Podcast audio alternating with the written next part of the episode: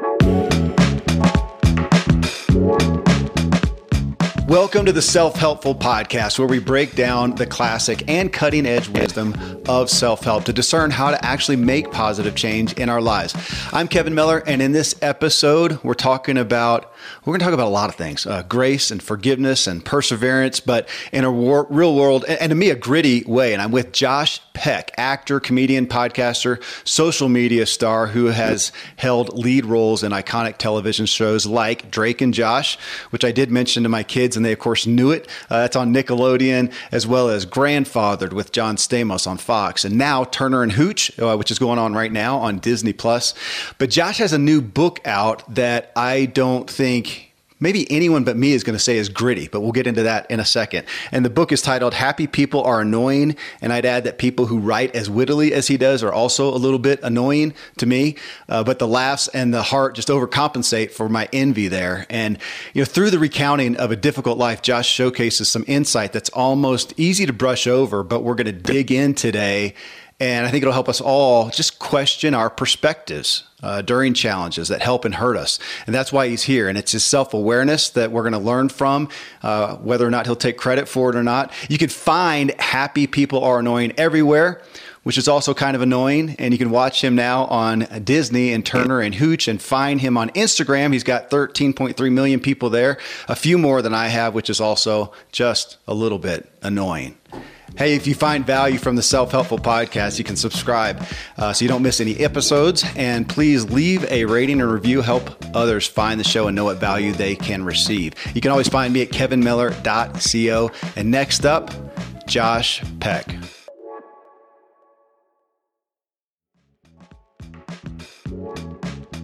All right. Uh, you know, you may be the first person. I grew up in the South and in the church, Josh, and I've never heard anyone remotely refer to Jesus' disciples as ride or die homies. So that's the first credit that I that you get out of me reading the book. That was that was profound. Thank you for that. Listen, happy to help, and uh, I, yeah, I, that's probably the most millennial thing I could have said when uh, doing my my my light theology in the book. It was significant theology. And now that came out of you talking about Ben Kingsley and his his really his wisdom for you when you ask, you know, what do you what what should I what do you got to tell me? And he says, find your apostles, find those people who are going to stand beside you. But you really hit on kind of expound on find those people who will also tell it like it is. Is that fair? Who will really call you to the mat when necessary?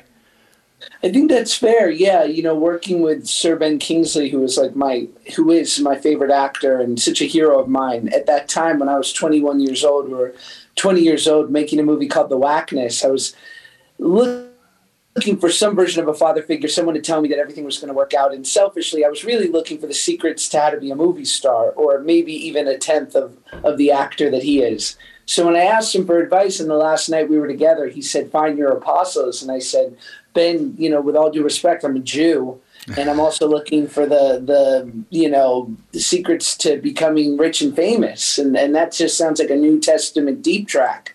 Um, but as I learned what apostles were, and, and as it was revealed to me over time, is that it's to Ben Kingsley's credit, he said, find people who support you that can be there for you in moments of rejoicing and in moments of pain and strife and if you find yourself in a room of people who don't support you in that way, leave immediately. And, you know, apostles have a very special ability in which to tell you things, even if it might hurt your feeling, no feelings, knowing it's what's best for you.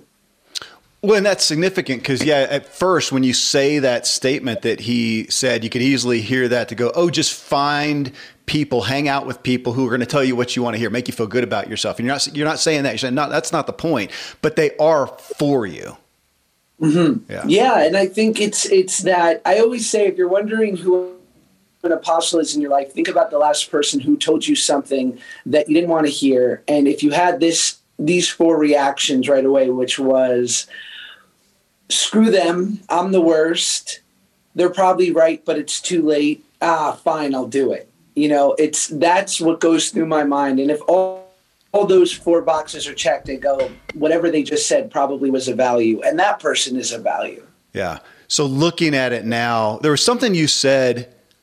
Actually, I think it was in the back, like in the conclusion part of your book, and your therapist was really encouraging you to a point and saying, no, give yourself credit for what you have done, what you've gone through, and how you pulled yourself up by the bootstraps. Kind of, you know, I'm, I'm paraphrasing, but there's a balance there between you you know taking i mean you did a lot and we're going to talk about some of those things the things that you did you had awareness of uh, whether you knew it or not and and josh did it. And yet over here you are giving a lot of credit to the people along the way that as you said supported and encouraged you and helped you. And where is that balance fall for you of giving yourself credit and also recognizing the incredible support and fortune uh, can we say, or privilege that you did have, even amongst what I think people would not look at as a privileged life, at least early on?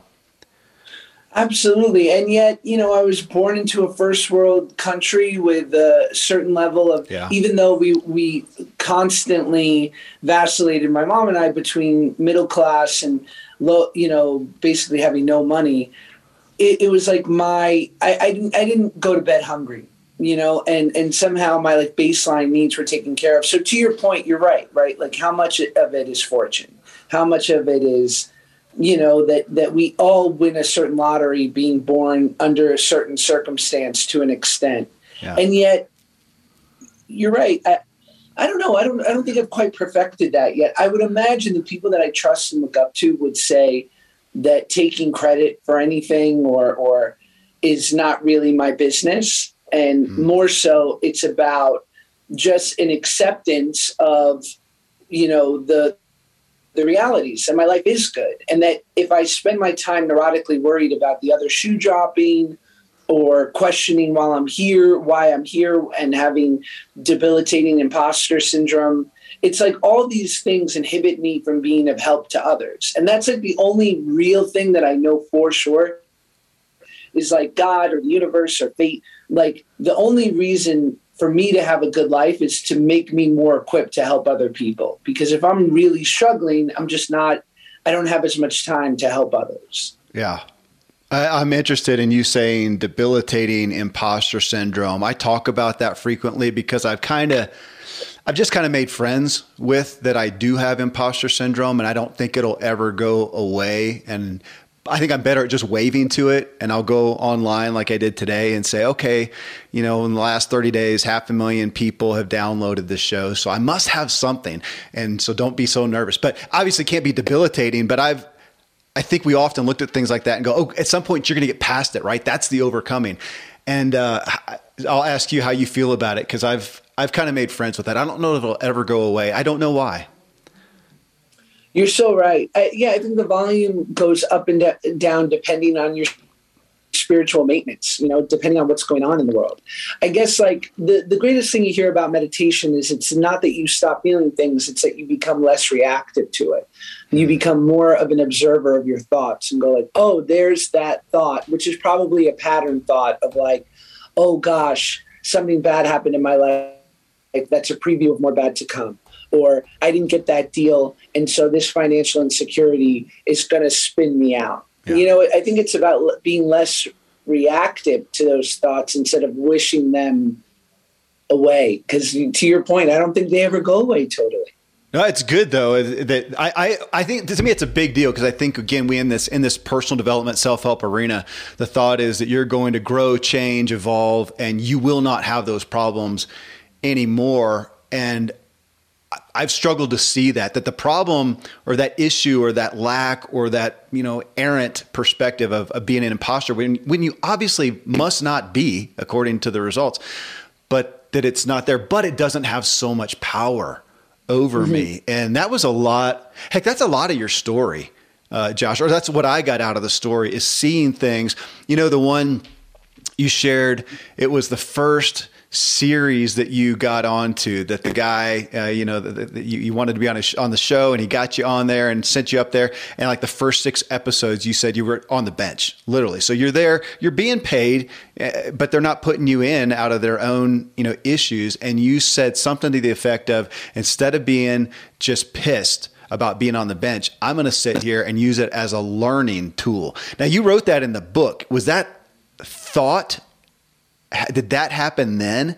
Of, I mean, you, so you took that negative thing, you didn't let it have power over you, decided. But what at that time did you really think that, or are you saying now in retrospect that's what I did? Thank God. I think to your point, talking about the taking credit of it all, going back to that, like I, I sometimes it can be to my detriment that I just feel like very.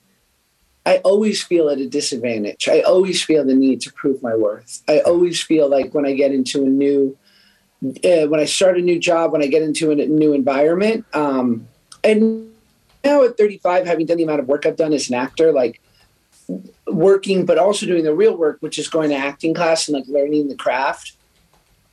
I know I'm meant to be there. It's just a matter of, but then you're talking about like milliseconds, right? Like you tend not to lose the Olympic finals by 20 seconds, but you know, the elite person is is beating you by a second, and that second is everything.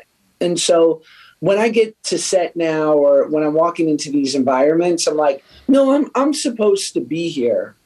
But, you know, am I going to be tuned enough to beat out that other person by that second? Am, is my work going to be in a place where I've really you know prepared and and set myself up to win at the highest level i think that's sort of like the gradient of it so yeah, I think I just always, you know, I, I was just working on something and I had to be re reminded because I have such an easy forgetter in my mind. Mm-hmm. Um, and the ego has incredible recuperative powers.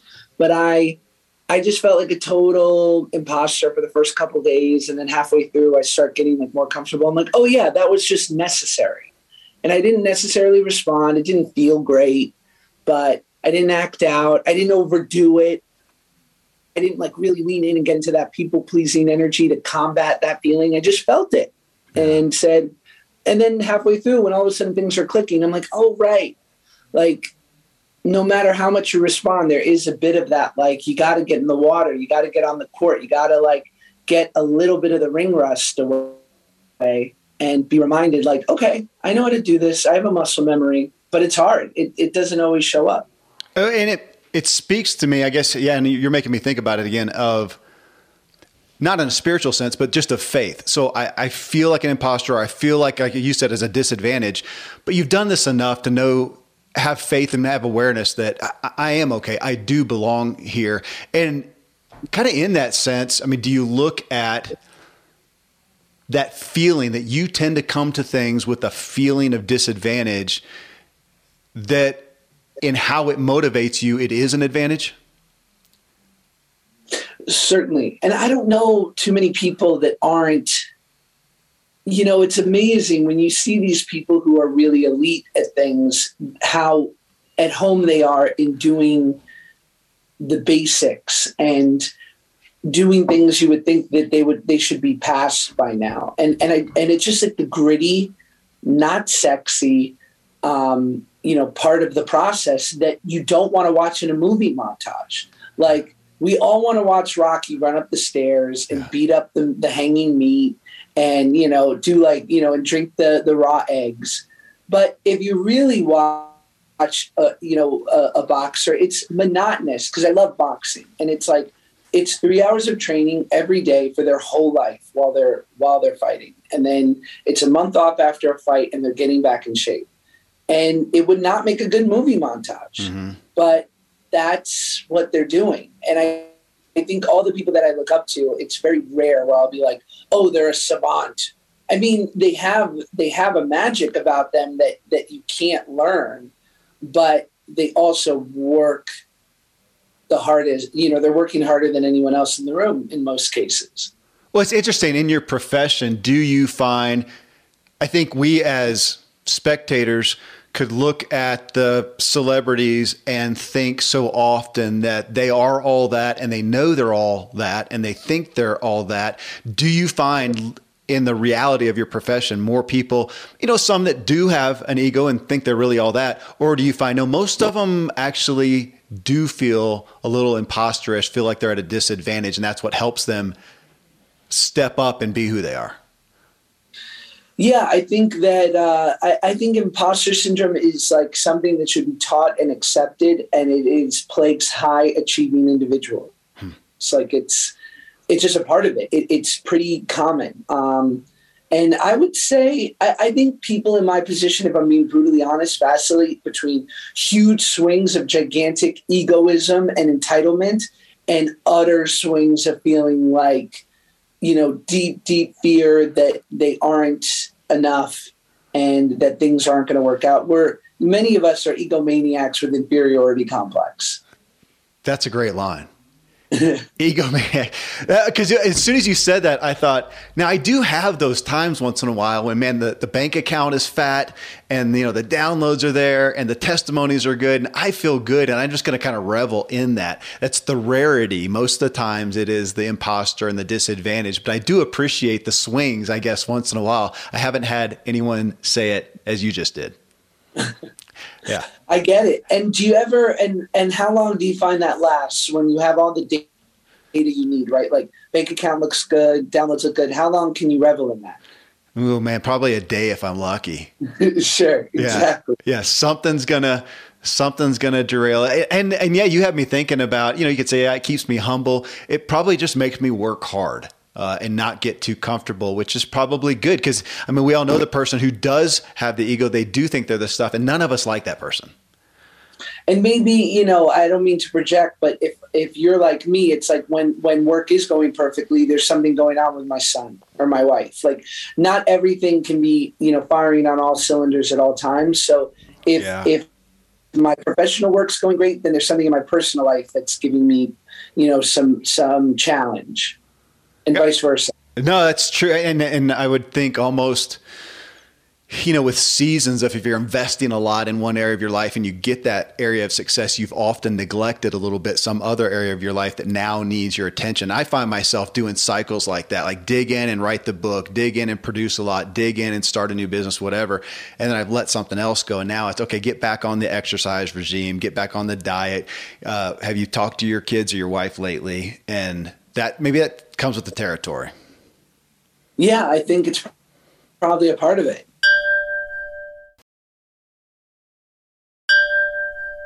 I mean, you're a big premise of the book, Josh, and what initially intrigued me was you start off with this, you mention it, you know, multiple times in the book that you are an amalgamation of trauma.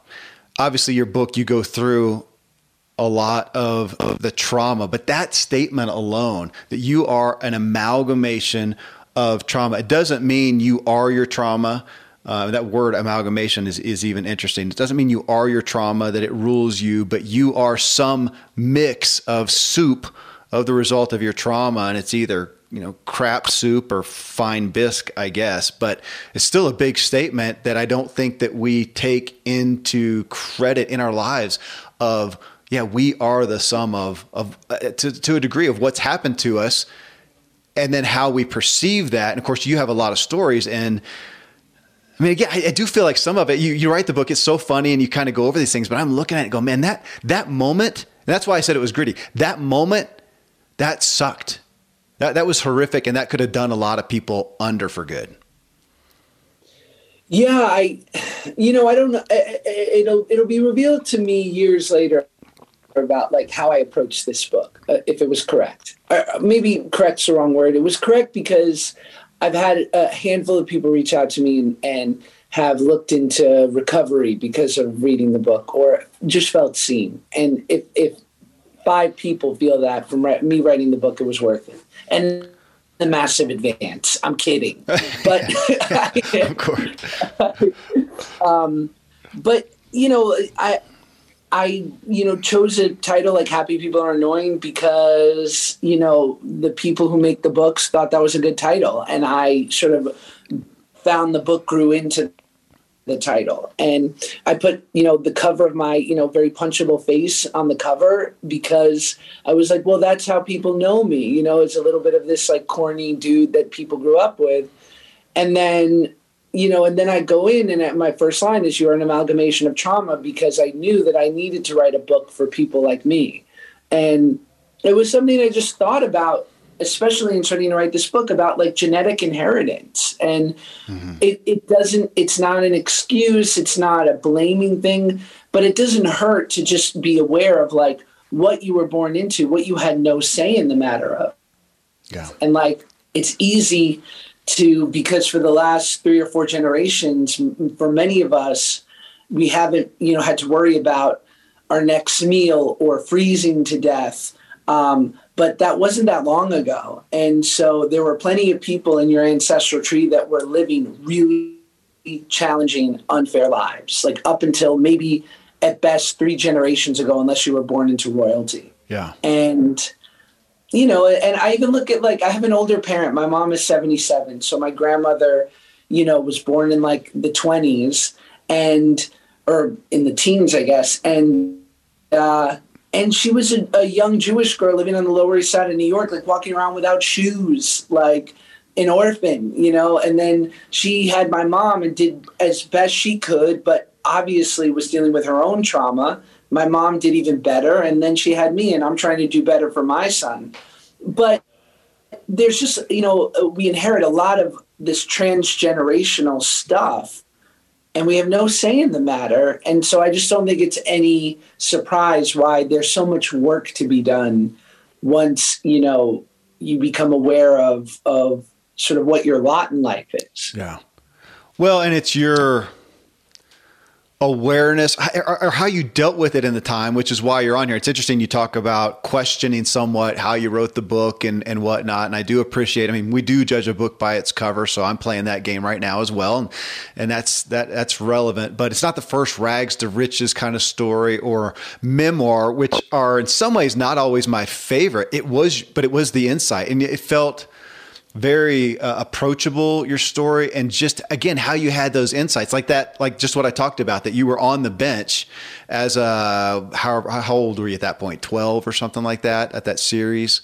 Yeah uh, 12 13 yeah. Yeah something like that. You're on the so here you get this big break and they snub you and yet you had the thought of mind that i am going to sit here and learn. I mean that right there that, that's a gigantic lesson. How often have I'll say we, everybody listening, but me, have I been in a challenge and said, okay, instead of just being pissed, um, bitter, and trying to just get through it, do I say, no, what can I learn? It sounds really pithy and elementary, but it's very inhuman. It's very counterintuitive to sit in a challenge and go, okay, what can I learn? How can I make a benefit? And you did that at 12 and it paid off too. I mean, that's the other thing. It wasn't just a you know wise altruistic kind of thought.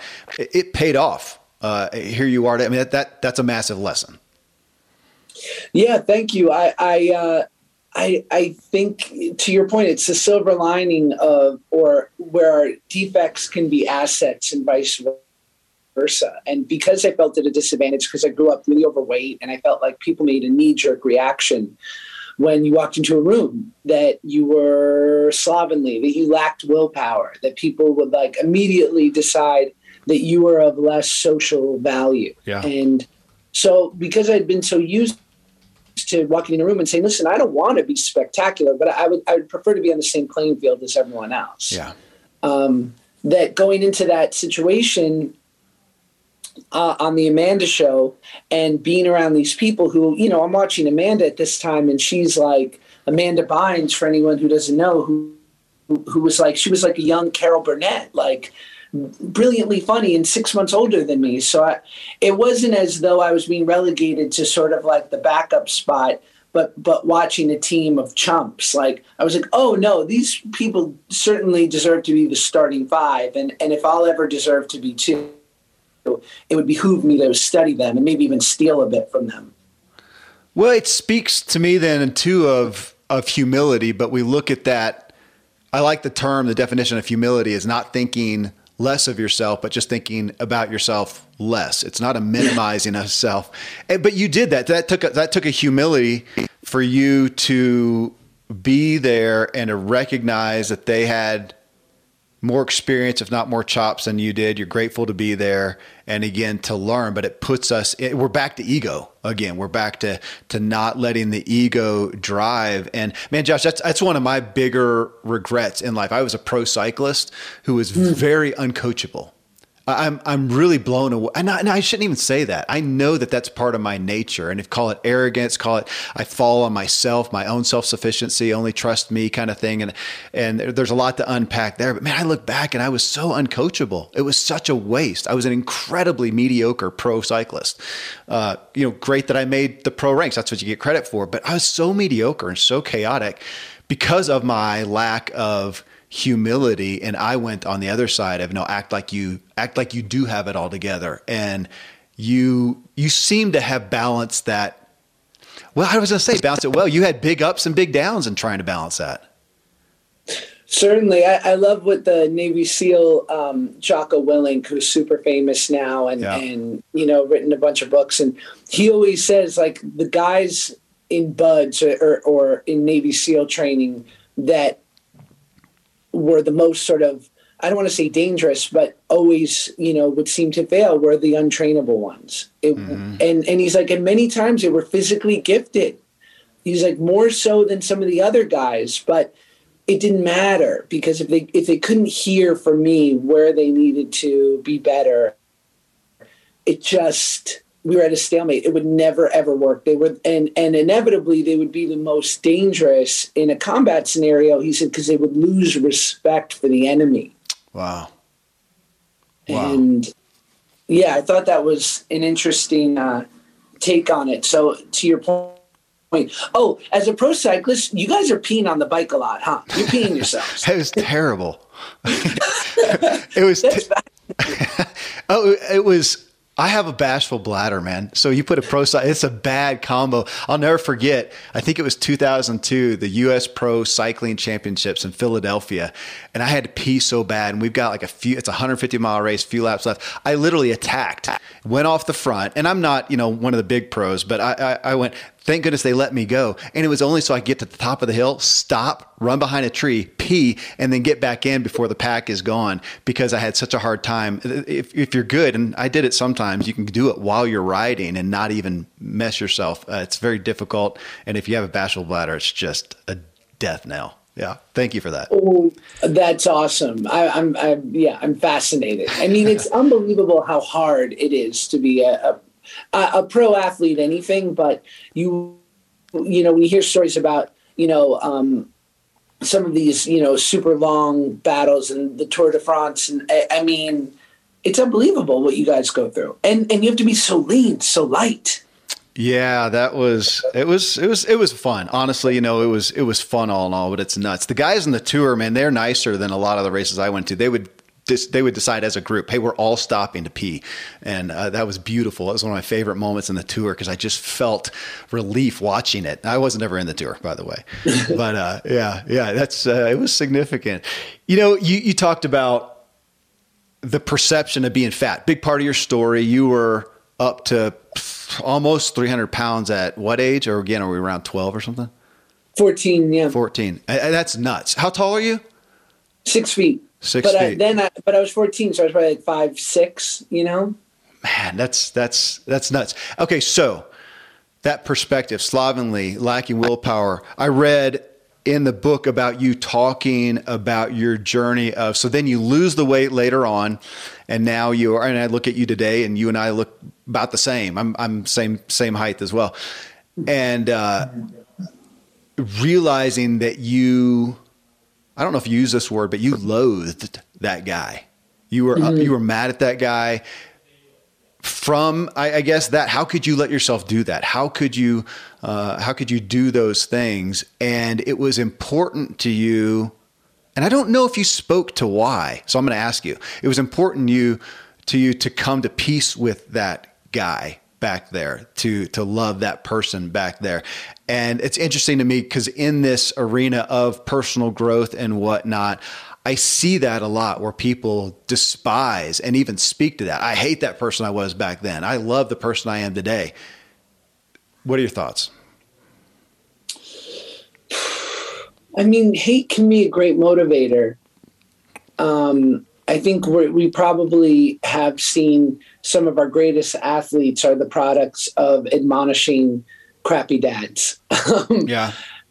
Uh, so I think it can. I think it can be um but look a, a, lot of so much of what we do the driving force of it, it, it i always love this idea of like i care about your actions not your intentions yeah. right so if you start the greatest tech company in the world because of a bad date like mark zuckerberg because you got rejected by you know a girl at a date which is uh, the first scene the social network and you never want to feel that way again well you know i mean the the your intentions maybe weren't the cleanest in that moment, but look at the result, you know. So I think for millennia, guys have done cool stuff to get girls to like them. Mm-hmm. And I think there was certainly like me wanting to lose weight was to prove that I was again, it goes back to genetic inheritance. Like I came from a family of big people. I did not want to be defined as that. Yeah. Um, and it was specific to me because there are plenty of people who are bigger or don't fit under like the traditional standards of beauty who are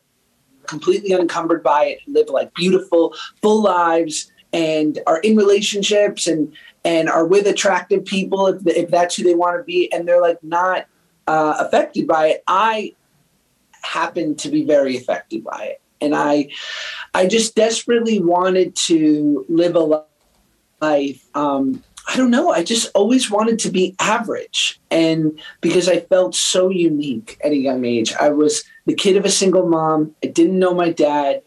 I was fat.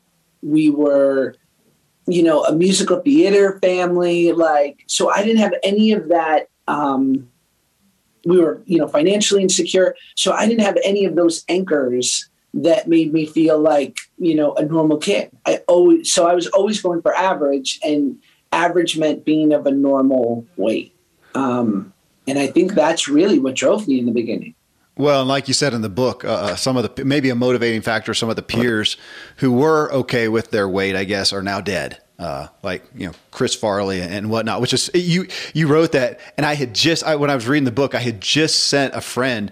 I was at a I was at a bike race. I still I still do some uh, mountain bike races. I was at one a couple weeks ago, and they have this big setup. And so to secure our spots, a buddy of mine, we parked our trucks and and camped uh, for the night. So we'd have our big setup the next night. So I threw a mattress in the back of my van.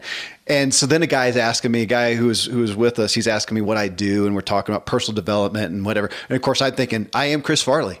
I'm a motivational speaker, living in a van down by the river. Uh, so I was I was living it out. Uh, which, by the way, here's a gift to you and everybody who's listening. Type in Van Gogh. Everybody knows Van Gogh, V A N G O G H. Van Gogh down by the river. And this artist did this representation of Chris Farley doing his Saturday Night Live speech. Van Gogh down by the river. It's beautiful. It's the I need I need that I need to get that, get that picture up on my wall uh, as well. It's beautiful. Oh my god, I'm going to check. That sounds great. It is. What did you What's that? What a genius Farley was, man! Oh Just gosh. the best, best. Yeah, he, he was, but uh, you know, comfortable in that. You know, you weren't, and it's it's interesting that you looked at that and you talked about this is meaningful to me. Um, Josh, you said fat was a permanent chapter in your story one that you couldn't rewrite out. Okay, that's a big one to me because again, in this industry that we're in, I think we have again that perspective of we're just going to overcome and eradicate our past, our genetics, our upbringing, or whatever. And I'm looking and go, I, I can't ever forget that. And I did not have a, a, hard upbringing, but we can't forget the, I can't forget those things. Those are grooved in there. I like the idea, I had the idea of a CD. Uh, those of us old enough to remember CDs, you know, you'd burn something in. That's there. You can't get rid of it. But now you can, you can put new stuff on. So that, you know, what you said in essence is that you can't, that chapter exists, but now you have an infinite, I'm paraphrasing, infinite ability to write new chapters that again don't eradicate that one back there but would you say redeem? Yeah i would i, think so. I, I think there's a redemptive nature to it and i think you know we can't betray our origin story because it has everything to do with how we get to where we get. Yeah. and um yeah i had to love that kid and realize that it was wasn't his fault. Like that it wasn't for lack of willpower. I, I, would look at myself in my 20s and going to CrossFit and losing all this weight and such like a regimented person and sober and in shape. And I would think like, who was that kid? And but that kid was playing with a 13 year old, you know, with the best hands that that 13 year old had. Yeah. You know, he wasn't emotionally equipped yet. He wasn't, he didn't have the tools. It wasn't like it was clear, like, here's the path, and I turned my back on it. I was surviving. And the best way that I knew how. And so it, it allowed me to have a lot of um, love for that kid and to not to not be mad at him anymore. And he was stronger than I have to be now. Like yeah. I don't have to be the strong in the way he was. Do you really feel? I, I I find myself curious with this. Do you do you look back and it really feels like a completely different individual, or do you still resonate some with that person, or does it feel kind of like an alien person?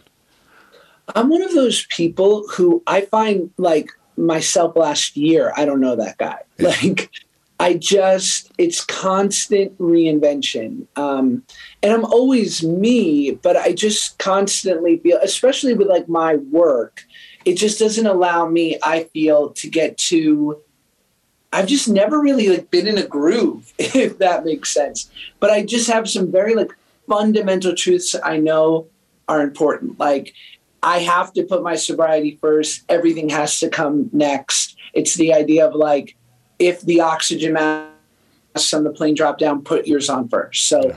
that allows me to be of service to my wife, to my kid. And they are, you know, as close, you know, it's funny to say there's close, you know, as close to the number two in, in importance in my life as it gets. And I know that to be true too. You know, like I've, it's also been revealed to me of like, I love acting. It's a fun thing that I've done throughout a lot of my life, and it still like gets my goat. Like it, it's still this mystery that I, I'm dying to solve, and it's cool to me knowing that I'll never the net the perfect you know the perfect game will never be played, but maybe I can just get really good at it. And yet I know that if anything stands in the way of me being in service to like my wife and kid, like I really like hanging out with them. Yeah. And so I'm at 35, I am facing the realities of that a little bit of like, did I want this thing as much as I thought I did? Uh, or the version of it I thought I wanted? And would I be okay with just like making enough money to be able to hang out with my wife and my kid a lot?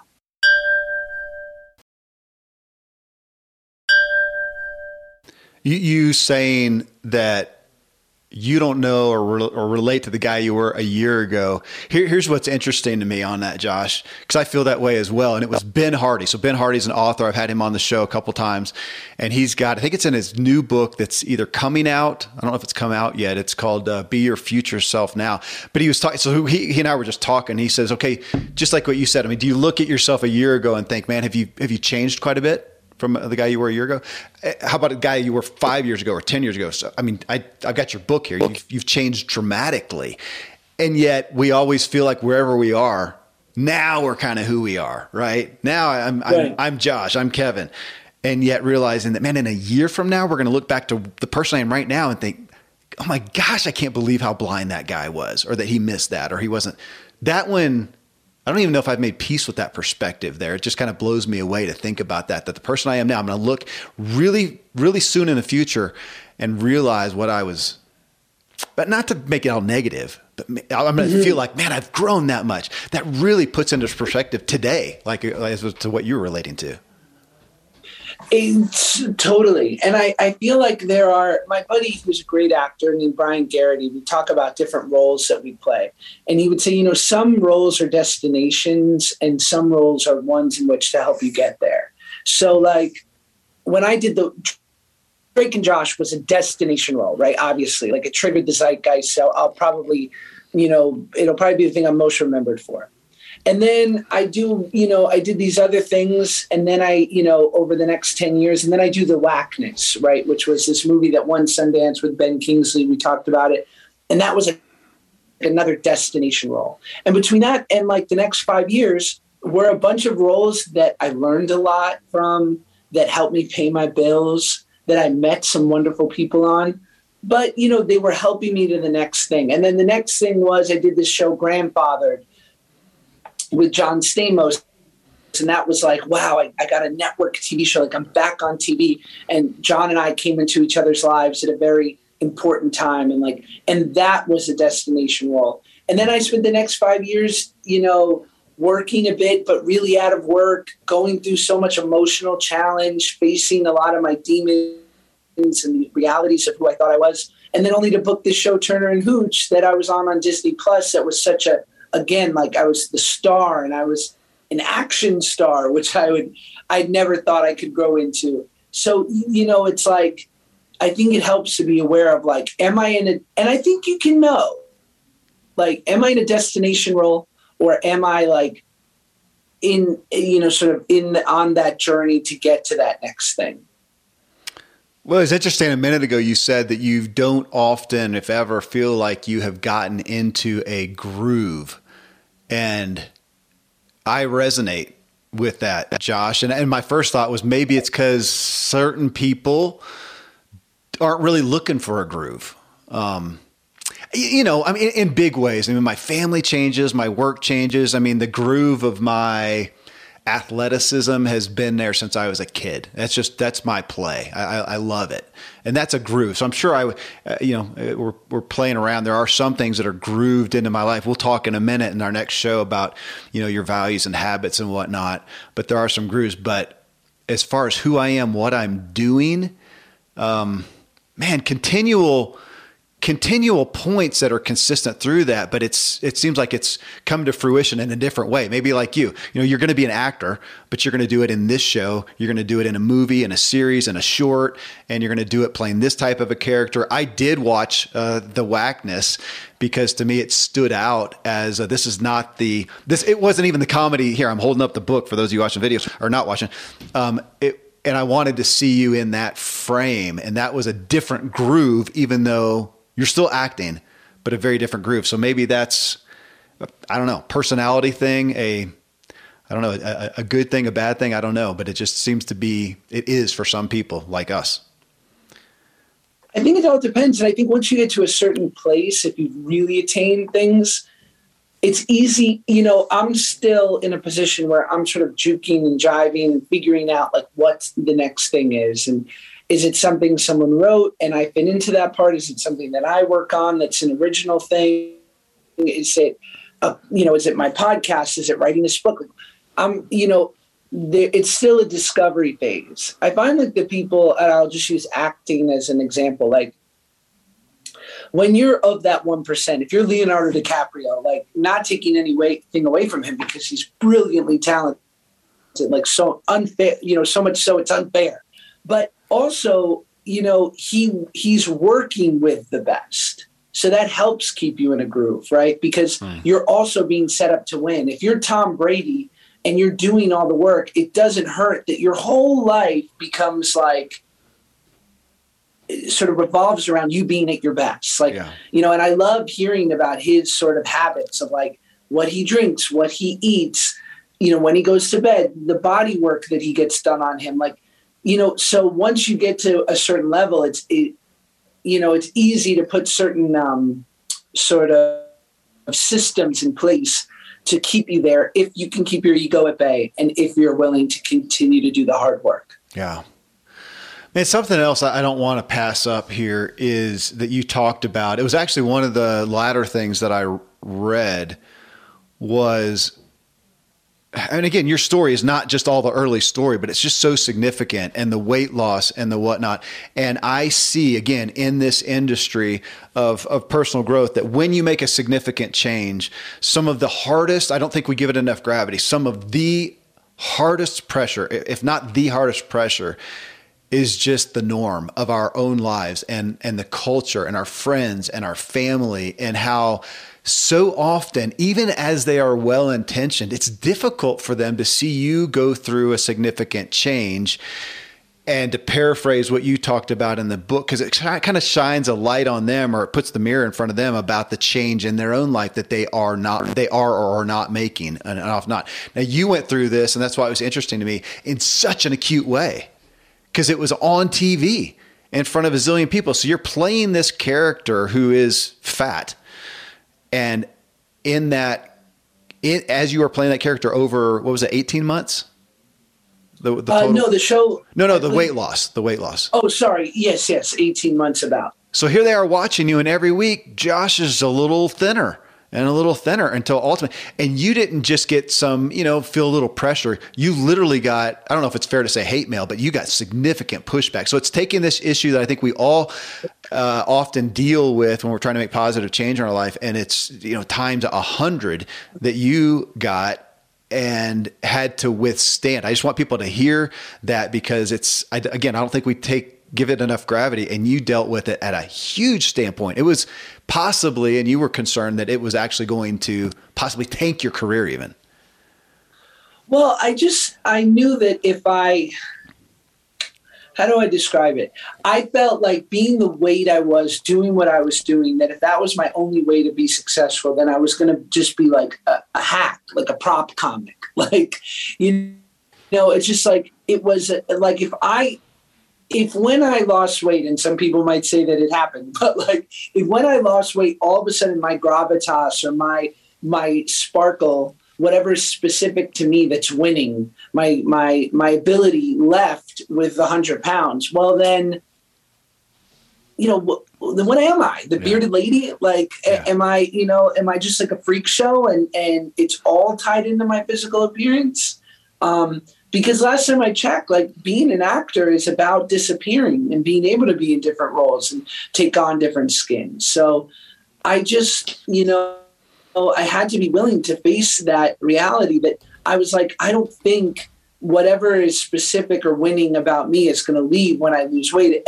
In fact, I think I'll I'll be more equipped and I'll have more superpowers because I won't be so um, insecure and have be so tense and um so yeah i mean look me i love the the phrase maybe you don't like the new me because you're still the same you and wow. you know i i think people inherently they hate to be forced to speak a new language they hate when the status quo is is disrupted a lot of times people will will choose the same pain uh, and instead of trading it for the prospect of something new, right? Like totally.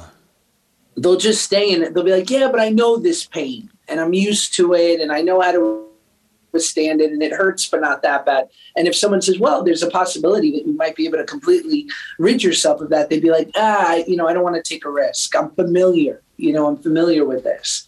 So it just elicited a lot of feelings in people where they they got upset. It wasn't the majority. The majority of people were lovely, but there was certainly a good handful of people that that were pissed. Yeah.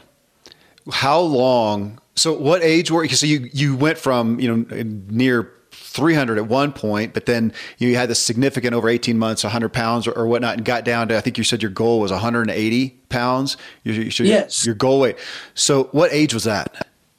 That was uh, between 17 and 19. 17 and 19. So let's, let's, let's say 19 years old. You're, you're there. You're where you are today at 35 years old ish. Yes. How long you mentioned something to the aspect of I think you have skin and, and I'm I put in there that that idea of being comfortable in your own skin. So you were this very overweight kid and not to say that you were comfortable in your own skin, but it was the comfort of what you knew, the devil you know, as as as you kind of referred to. Sure. So you were there, and that's how you saw yourself. That was your image. Now you change it at 19. Today you're 35. How long did it take, if it did happen? I assume it did. That you were then comfortable in your new skin, saw it's, yourself that way.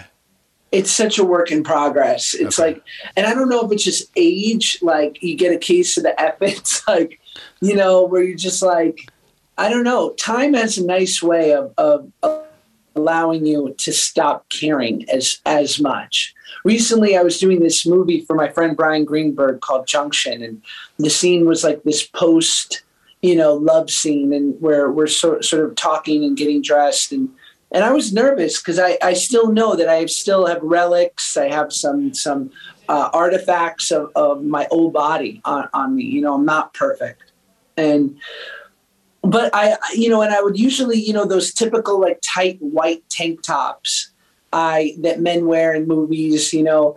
I just, you know, I knew I didn't want to be shirtless, and I, I didn't think I wanted to wear that either, because I was like, eh, it's not exactly flattering. It's white, it's tight, And I put it on and I just said, you know what? I don't care.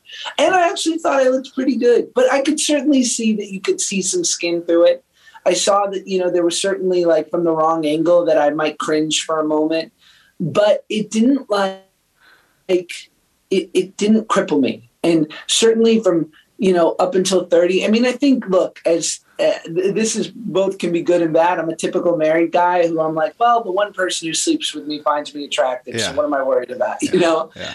But you know, throughout my 20s, surely, I, you know, when I was dating and doing all that stuff, it was like very much about how can I, you know, make myself the perfect version of me. So I'm a work in progress for sure. Hey, Josh, what did it's such a, a uh, I don't know, a pithy interview question, but I just I care to know of so here you are, you, you're going along, you're living the life of redemption of your story. Mm-hmm. You're a happy, healthy guy today from you know a lot of reasons not to be. So there's the redemption. What was there any specific catalyst to say I, I, want to put it in here because I, again I really appreciate the conclusion of your book and it's like man if somebody can get one insight out of this book that helps them, it's a home run. What was it in you that wanted to bring that forth and make that effort?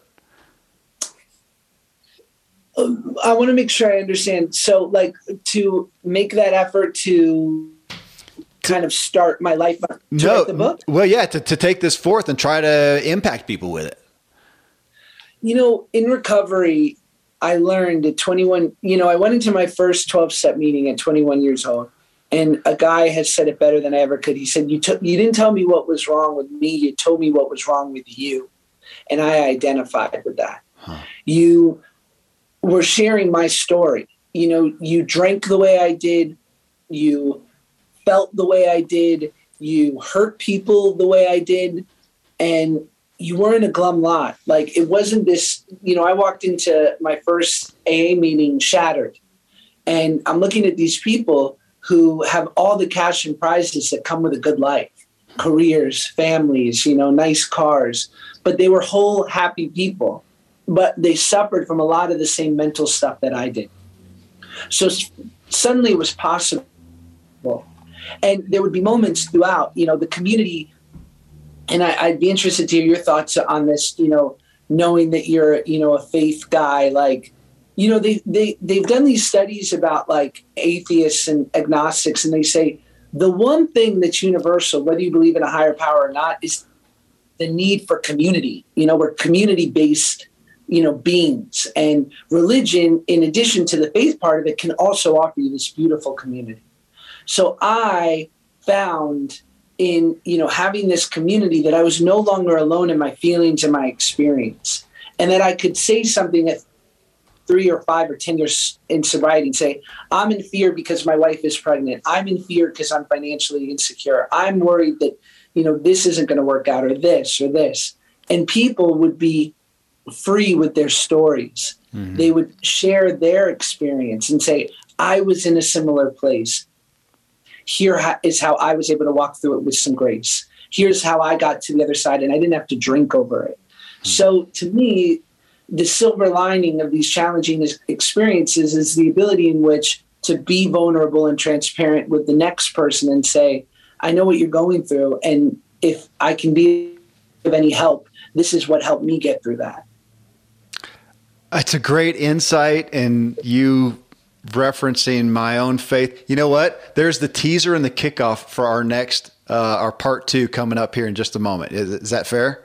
Yeah. Okay. great. All right, man. I, it's been great. Yeah, I have a couple other things. I'm going to put them in the next part here. But man, I'm so grateful that you did take the effort to put this book together, to be candid, and I am uh, a grateful beneficiary. I'll be talking about it over the dinner table tonight with my kids, and uh, in ensuing shows, we're getting ready to do one on mental health. And um, man, I'm just I thank you for making the effort to bring this book and offer your message. Thank you. Thank you. Hey, friends, that's again Josh Peck. Do yourself a favor, get his book, Happy People Are Annoying, wherever you get uh, books. We talked in the show about my questions about his insight. I didn't go into his actual story. So go in there. I think it will resonate with you. If you listen to the show, it's going to. Um, you can also find him at Instagram at Josh Peck and watch him now on Disney Plus in Turner and Hooch. Thank you for choosing to tune in to Self Helpful. If you got value, again, subscribe, leave us a rating or review. And uh, I really hope that I've helped you today. Help yourself.